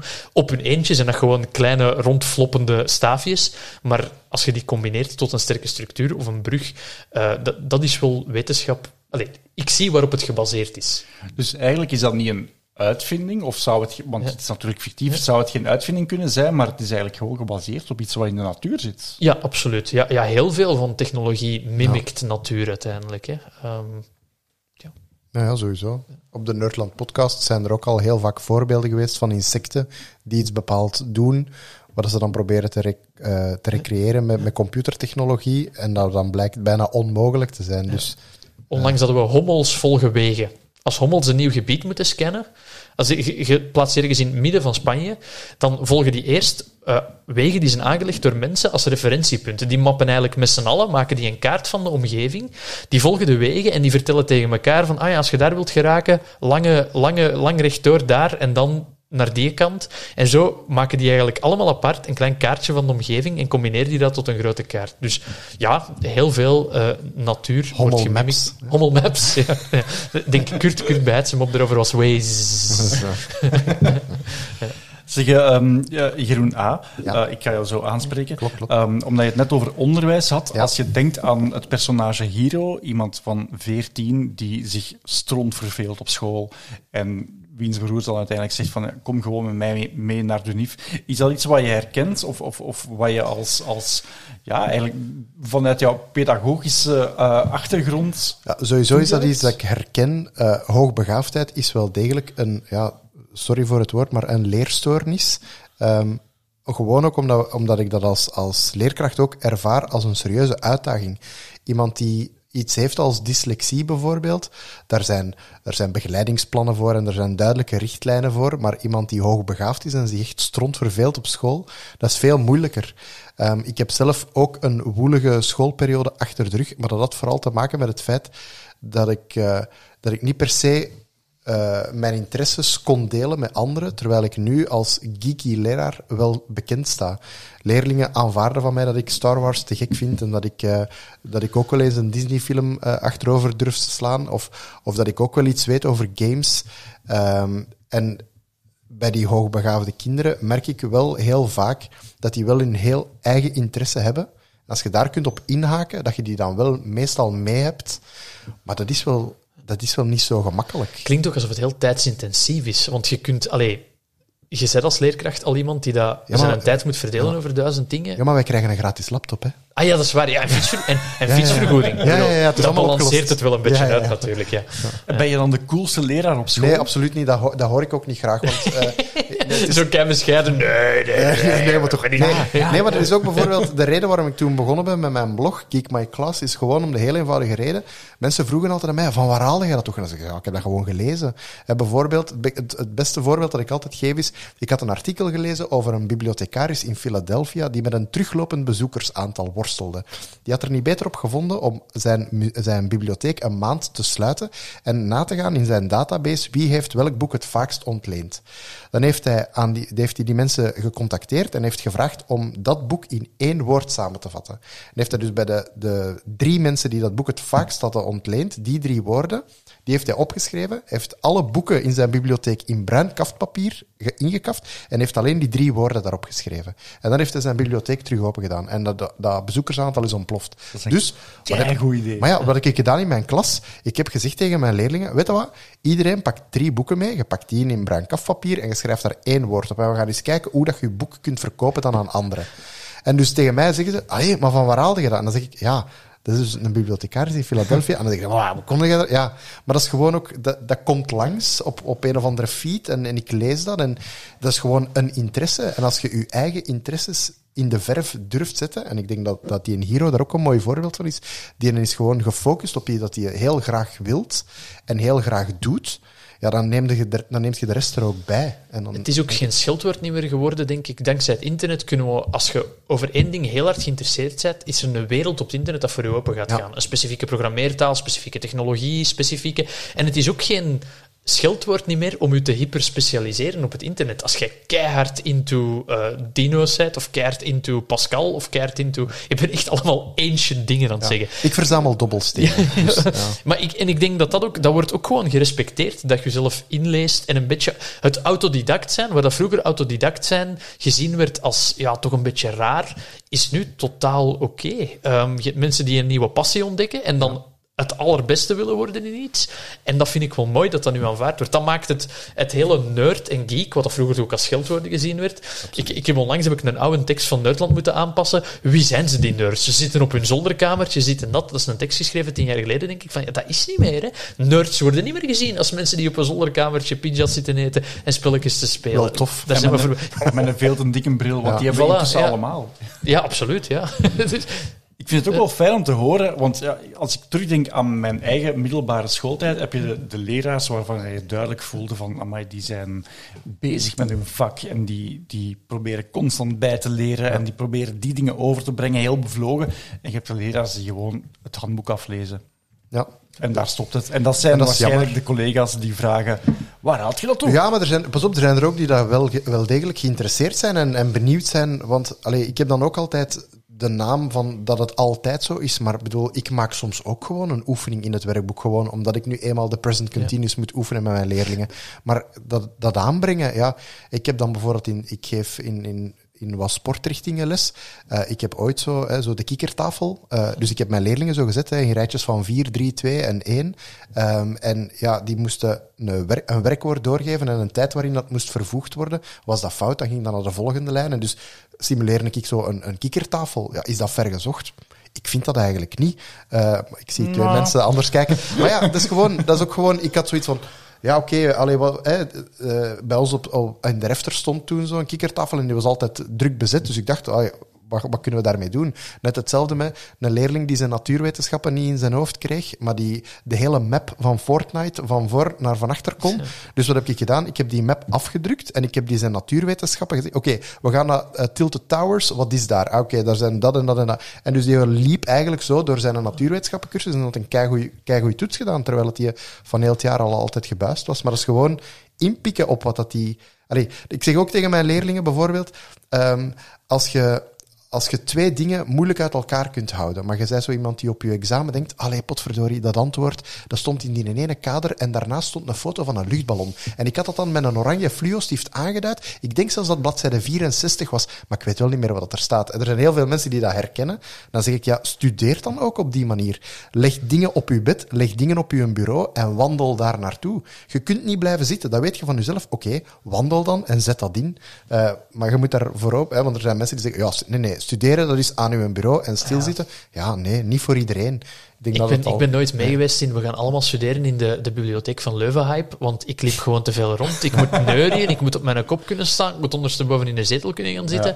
Dat, dat ging voor mij niet. Ehm, maar het is wat je zegt, als ik even ehm, commentaar mag geven. Ik, ik probeer mij als oude 60-jarige boomer nu in te leven. Hè, van, vroeger deden we dat allemaal niet voor de kinderen. En het lukte toch ook? Kinderen moeten gewoon eens gewoon terug van een boek gaan zitten en leren. Leren is niet altijd fijn en fun en honky-tonky in Fortnite. Hè. Kunnen die niet gewoon doen wat, dat ze, wat dat we vroeger deden? Wij zijn daar ook niet slechter van Nee, dat is geworden. waar, maar boomer, boomer, vroeger- boomer, boomer, Ja, boomer. maar ze hadden vroeger Ja. ook niet zoveel schermen om, om hun af te leiden. Maar ik vind het bij mij thuis bijvoorbeeld ook wel... Wij hebben thuis een niet-schermendag eh, elke week. En de kinderen mogen kiezen Ja. eh, welke dag van de week dat dat is. Maar ik vind dat wel nog altijd waardevol dat we ook eens kunnen gaan zitten, muziek luisteren, een gezelschapsspel spelen. Doet die maskers af, met Ja. die degens weg. Er wordt hier niet geschermd vandaag. Dus, Sorry. Muziek Voilà. luisteren, maar niet op Spotify. ja. Nee, ja, maar ja, Ja. eh, ik heb vinyl ook, dus dat is, dat is helemaal oké. Oh, Ja, vandaag hipster. luisteren we naar vinyl, kinderen. Hoor het Dit is zoals de Doors het gewild hebben. Ja, inderdaad. Ja, mijn moeder is eh, pedagoge en, en, en ja, zij vertelt ook dat, ze dat ja, vroeger kinderen met ADHD, dat waren gewoon de moeilijke, Ja. dat waren de moeilijke kinderen. Ja, linkshandigen waren van een duivel. Dus ja. Er, is, er is gelukkig eh, wat, wat inzicht gekomen. Ja, maar zij geeft ook heel vaak, wanneer zij eh, presentaties moet gaan geven voor leerkrachten, geeft zij vaak het voorbeeld eh, van haar twee kinderen, namelijk ikzelf en mijn zus. Ik was degene die studeerde op mijn bed, met muziek op en, en, en mijn bureau vol met rommel en, en totaal niet gestructureerd, maar dan ook wel deed. En mijn zus was degene die heel gestructureerd achter haar, achter haar bureau ging zitten en, en samenvattingen maken. En, Ik heb nu cd's die ik nu nog kan opzetten, waar dat ik er, als ze naar luister, dat de leesstof terug binnenvalt. Silent Alarm van Block Party was mijn eerste blok. En er zijn stukken, nummers dat ik hoor, dat ik nog perfect een cursus voor mij zie. Dus ja, dat is iedereen een manier om het Ja. er zich in te printen. en Jeroen A. zijn leerlingen hebben dat met Fortnite. Ah, voilà, ja, dat is waar. Ik ben zelf niet zo'n Fortnite fan, maar ik, kan het wel appreciëren dat mensen zich daarin in op een gezonde manier verliezen. Zeg, mocht ik nu deze Blu-ray van Big Hero 6 in eh, bruin papier inpakken en daar één woord moeten opschrijven, welk woord moet dat zijn? ik, ik kan u zo'n keirik Turfs antwoord geven. Verbondenheid. Nee, nee, nee. Ik zal er even langer over nadenken. Ja, ik vind het ook Menselijkheid. wel moeilijk. Want ja, dat is moeilijk. Ik zou, ik, zou, ehm, ik zou toch ook wel. Dit is wel zo'n soort van eh, wervelwind van gevoelens. En ik, ik, dat blijft voor mij wel Big Hero 6. Hè. Zoals ik daar straks zei, de ene keer knijpen ze je hart kapot en voelt je tranen komen. Want ik vind het ook prima om als man te huilen. Zelfs bij een Disney-film. Ehm, maar Sorry, ik denk nu weer aan Bart van Per. Bambi is de gast of wat? Maar tegelijkertijd zo'n fijne humor en daar zoveel tijd voor, voor nemen om die, om, ja, ik weet het niet. Ja, misschien rollercoaster, hoe raar Ja. ook eh, klinkt, maar... Ik zie, het- bij mij is de, de, de lijn van omgaan met verlies. Allee, de broer gaat dood. Maar dat zijn En drie ik, woorden, Ik had, ja, ik weet het, maar ik had nog eh, tot... Ik zag de film nu opnieuw en ik wist het einde niet meer. En ik dacht heel lang Therapie. dat de man, de man in het masker, dat dat misschien die broer ging zijn, op een of andere manier. Dat kan... Allee, dat, Spoiler. Dat is ook weer film kijken. Je denkt van, oké, het is al keiveel gedoe. Er is de, de mysterieuze eh villain is een man in een masker. Dat gaat iemand zijn dat we kennen, want ze zijn daar veel te lang over aan het doen. Wie hebben we al lang niet gezien? Welke karakters zijn er nog een beetje uitgewerkt? En dan hinten ze heel hard op de slechterik van het evil corporate bedrijf. En dan heb je nog de professor en de broer. En ik was keilang aan het denken van, eindigt hij nu met dat de broer de slechterik is? Dus het, het omgaan met verlies van die broer. Verwerking, denk ik dat ik al op die bruine dingen zou schrijven. Het is het verwerken van verlies, het verwerken van ehm, kennis ook. Verwerking is zo- zo'n paspartout dat je overal voor kunt gebruiken. Dus dat zou ik erop schrijven. Nu wel eerlijk toegeven, mocht ik hier nu een, een eh, in bruin papier ingepakte Blu-ray zien liggen waarop staat verwerking, Ja, het, gezin van Pamel. ja, het is... Nee, ik ben... Ik ben ik zou er gewoon op schrijven opblaaspop. Ja. Ja, Maar Dat, dat, kan ook nog wel richtingen Dat ja, ja, ja. dat zat in de videotheek vroeger achter die roze gordijntjes. Ja, net daarom, net daarom. Als uw leerlingen dat zien liggen, die gaan zeggen, oh, Sowieso. deze is de max. tech-enthousiasme zijn twee woorden, zeker. Ja, hè? ja. Als ik er een koppelteken tussen zet. Ja, nee, ik dat weet is belerend. Dat is, een- Dat is- is, ja. dat is belerend. Als je niet geïnteresseerd bent in technologie en je leest tech, tech Ja. enthousiasme, dan denk je van ja, maar... nou, Dit is nee. ook een leuke film voor mensen die niet in technologie geïnteresseerd Exact, zijn. Want het is, ik bedoel, opnieuw, die, die grote vinyl robot dat van een trap stuitert, dat is pure slapstick. Ja, ja. Dat, dat, dat, dat maakt niet uit in welke context dat, dat zit. Ja, ja Slapstick? Ik denk echt eerder slapstick. Volgens mij is echt 50% van deze film slapstick van die een dikke robot die dat... Ik doe met mijn dochter nog altijd een vuistje. Dus Ja, dat voilà, eh, ja. Prachtig, Ja? En, en de kat. Hoe, Ja. hoe is de kat? Ja. Het meest banale personage van heel de film, maar toch de meest grappige momenten zijn met de kat. En sowieso, de kat zit boven. Foemp, kat naar boven. Dat vind ik eh, heel goed.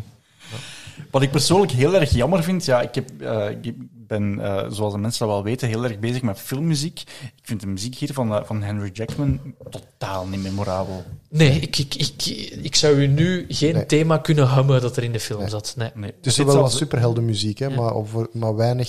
Ik moet zeggen, dat was ook mijn eerste indruk van... Ik, heb, ik had de film dan zes, in, x aantal jaar geleden gezien. Ik herinnerde me die film als druk, op een of andere manier. Als druk en schreeuwerig. En ik moet zeggen dat ik daar verkeerd in zat, want nu dat ik hem opnieuw gekeken heb, er zijn ook rustpunten in, maar sommige dingen zijn echt wel... Dat is ook deel van, van die Japanse cultuur. Allee, Astro Ja. Boy is ook niet rustig om naar te kijken. Hè.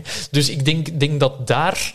Dat misschien er nog mee... Dat de muziek er misschien ook niet doorkwam, omdat er heel veel drukke momenten in zaten ook. Eh, Wat misschien nog, nog maar eens groter gemaakt wordt door het feit dat heel dat universum ook al zo groot is, Ja. blijkbaar. Het zijn ook alleen maar teams, hè. er wordt nergens Nee. in gezongen. Hè. Allee, er is nergens tekst Nee, op. eh, er, is nee. één gezongen nummer, ik denk bij de aftiteling van Fallout Boy, maar zelfs Ja. dat Ja. is compleet niet memorabel. Dat klonk wel heel Japans. Zo'n soort van... ehm, een beetje power rock. Ja, ja, met zo intro, hè. veel Ja. te expliciete teksten door van... Je moet jezelf zijn en dan kunnen we alles. Zo, zo subtekst, daar doen we niet aan mee. Het is eerder van... Ik ben de beste, oh yeah.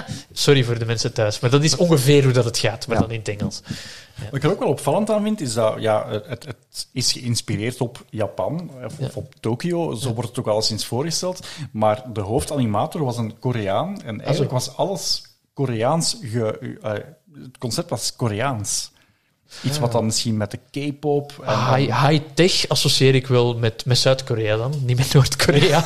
dat weet ik niet. we. Ja, dat zou kunnen, hè? Ja, al die fake, fake supermarkten waarin dat geen eten staat, zeer high-tech. Ehm, ja, ik zie wel waarom het de Zuid-Korea... Het, het hele ehm, gaming-aspect ervan is in Zuid-Korea ook wel ehm, zeer populair. Zuid-Korea is een land waarin dat er meer mensen naar een finale League of Legends Ja, ja. komt kijken dan dat erin naar de Champions Zalig. League komt zien. Hè. Dat is echt dat is zo een blinde vlek van keiveel mensen games kijken en zien hoe dat andere mensen games spelen met commentaar, met dingen. Dat is zo gigantisch daar, dat kunnen we Ja, ons ja. hier niet voorstellen. Eh, Er is inderdaad ook een redelijke scene hier in Europa, maar die zit eh, redelijk underground. Hè. Als je daar niks van kent... eh, Hebben ze nu onlangs op. Er was onlangs, denk ik, de geen reclame voor bedrijf, maar Proximus heeft een soort van e-sports league gedaan. Is het Ja. ook niet uitgezonden geweest op een bepaald moment op zo'n of ander bijkanaal? Ik weet het niet. Ik weet toen dat er geen sport niet meer mocht zijn. Dat vond ik wel heel grappig. Ja, ja. Er mag geen sport meer zijn, COVID geen sport. Dat Canvas begonnen is met virtuele wielerwedstrijden uit te zenden. Iedereen thuis op een home trainer, dat, dat iedereen zoiets had van, goh ja, die e-sports, dat is voor nerds in Korea, bla bla bla. Maar het minste dat er hier geen sport niet meer kan doorstaan, we gaan virtuele coureurs uitzenden. Wij moeten en we zullen ons koersje hebben. Dat vond Ja, ik heel grappig. Eh, de Container Cup, hè, op Ah, voilà, ja, ja, ja, we gaan sporters uitnodigen en oh, we gaan ze in de container stoppen en doe maar iets. Ja, wa- wat ook heel erg eh, Disney is van deze periode, is knipogen in de film. Iets wat ze natuurlijk hebben afgekeken van Pixar. Ehm, Pixar Pizza truck. knipoogt... Ja, inderdaad, de Pizza Planet truck die, die in elke film voorkomt, die knipogen constant naar zichzelf. Eh, hebben jullie, eh, zijn er spontaan dingen die nu in jullie opkomen?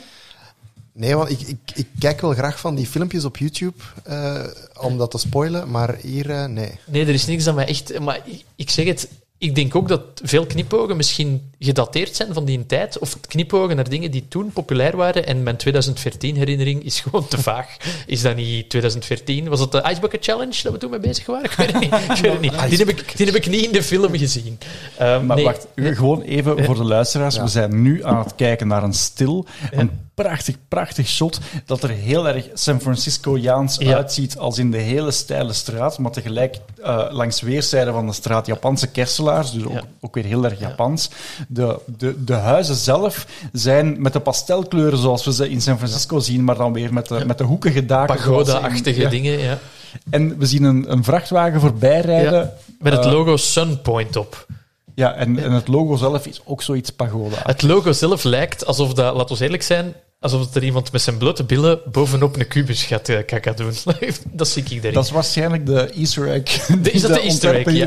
ja okay. Maar wat ik nee. ook heel mooi vind, en ik weet niet of, dat, of dat je dit shot voorbereid had, maar nee, we, nee. we zien dus Hero bovenaan in het huis naar buiten kijken. Ja.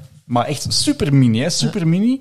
BMX staat vooraan met, ik denk, een, een, een, een kleine nanobot. Ja, ja. In, Voor de mensen, dat, dit, is, dit is een scène waarin dat de robot voor de eerste keer de wijde wereld op zoek gaat, zonder oog te hebben voor verkeer of andere ja. mensen, uh, gewoon om Hero te helpen.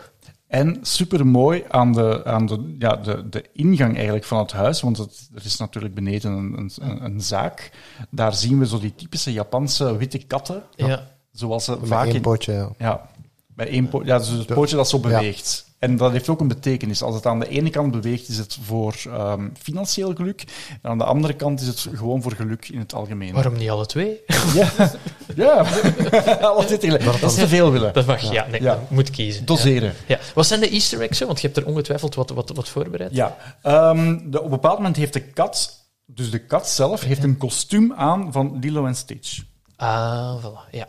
Um, er, wacht, hè, er is een figuur van Wreck-It Ralph dat je ziet op de monitor van de computer. Oké, okay, ja. ja. Um, op een bepaald moment zien we een arcade game.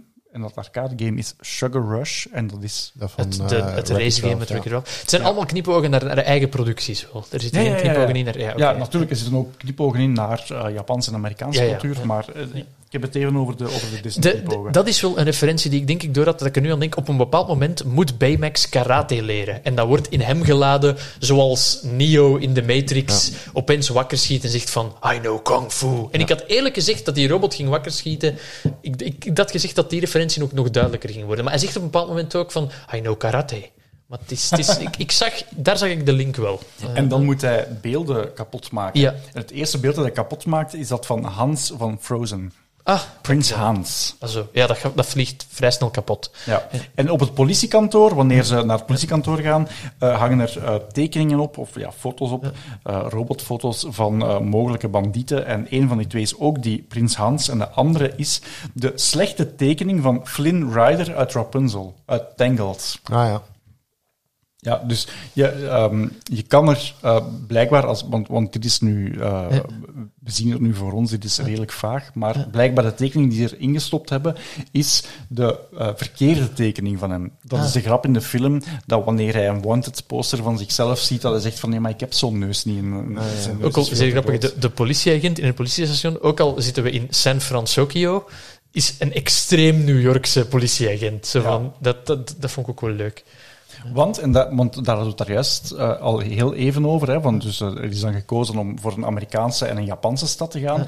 De reden dat men niet voor New York gekozen heeft, wat misschien de meest logische metropool zou geweest zijn, is omdat daar zich het volledige Marvel Cinematic Universe speelt zich al ah, af in New York. En dan zou het te veel crossover geweest zijn. Dan zou Hier. Tony Stark uh, ja, de scène met de plakband... Ja, nog zo'n slapstick scène. Op een bepaald wow. moment is Baymax lek en moet hij alle gaatjes in zijn, zijn vinylarmen één voor één... duurt ook Duurt ook, ja. mega ja. lang, hè.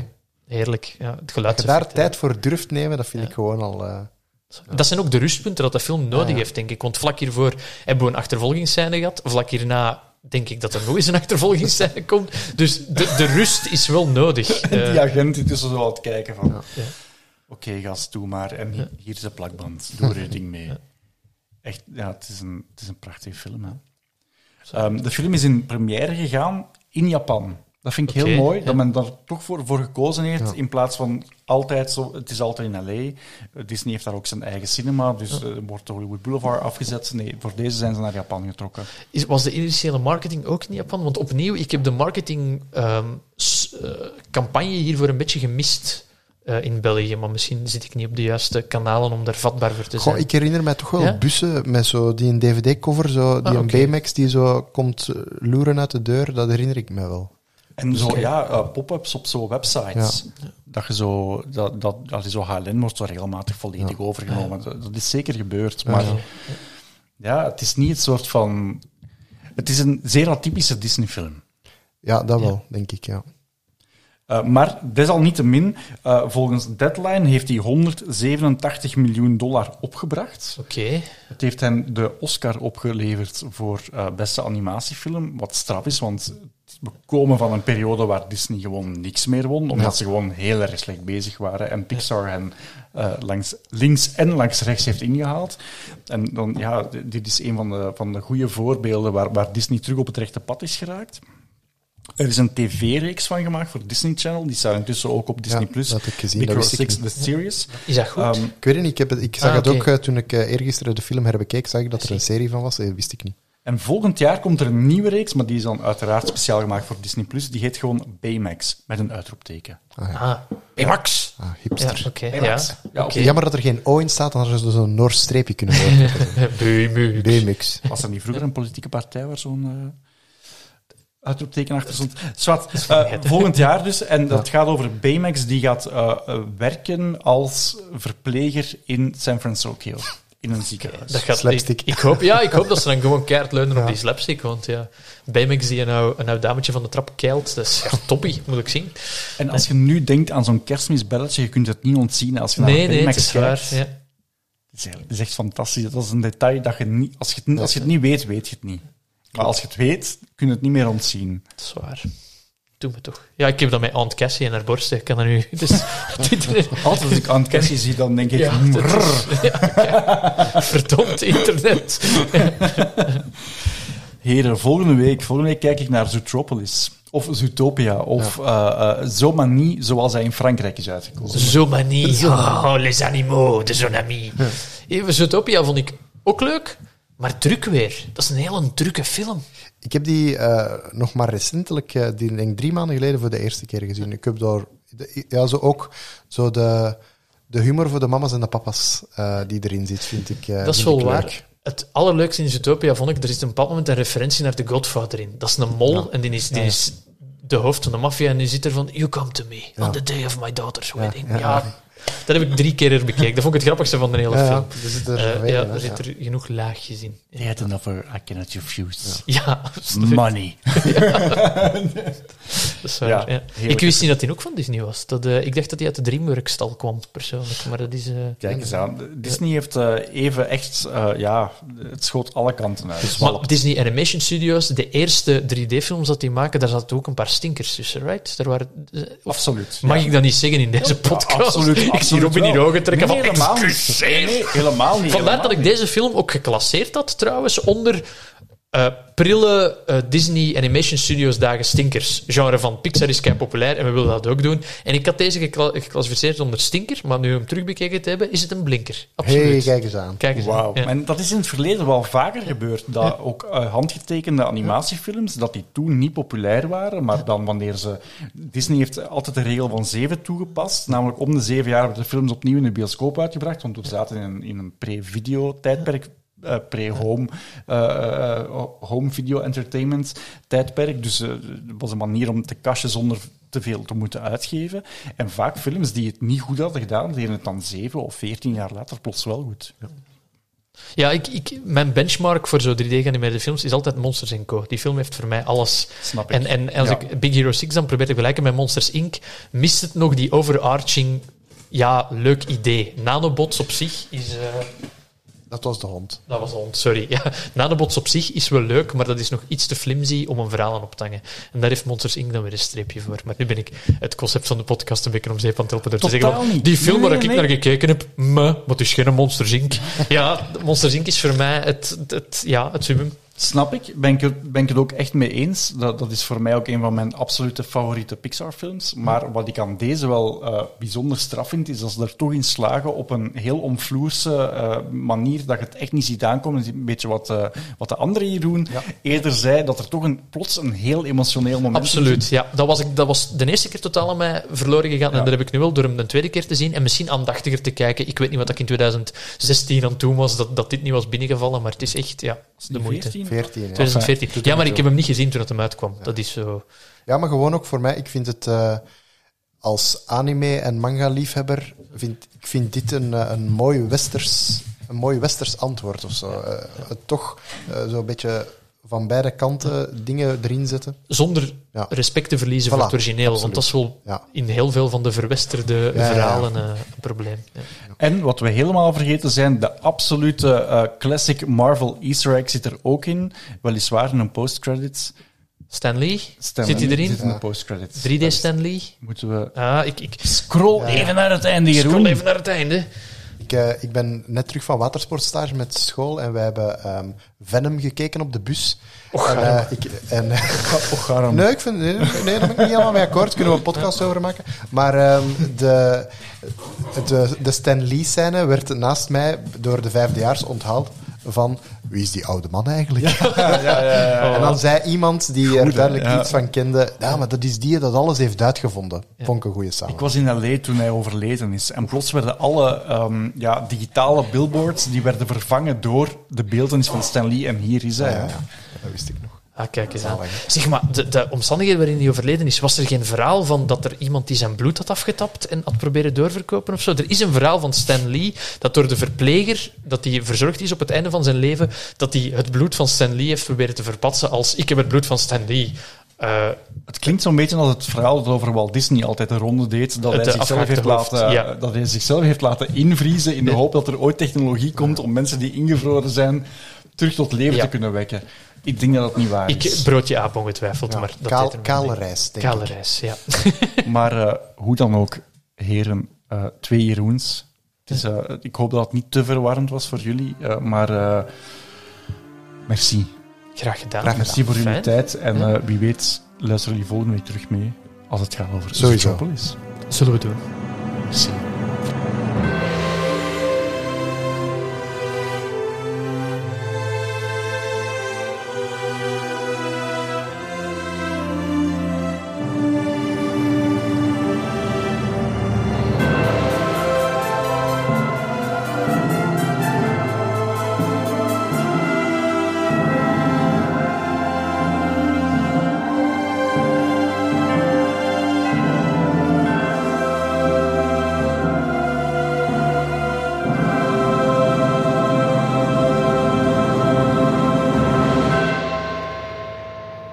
Je vragen of opmerkingen naar robin.robinbroos.be of post ze onder de hashtag Disneyklassiekers.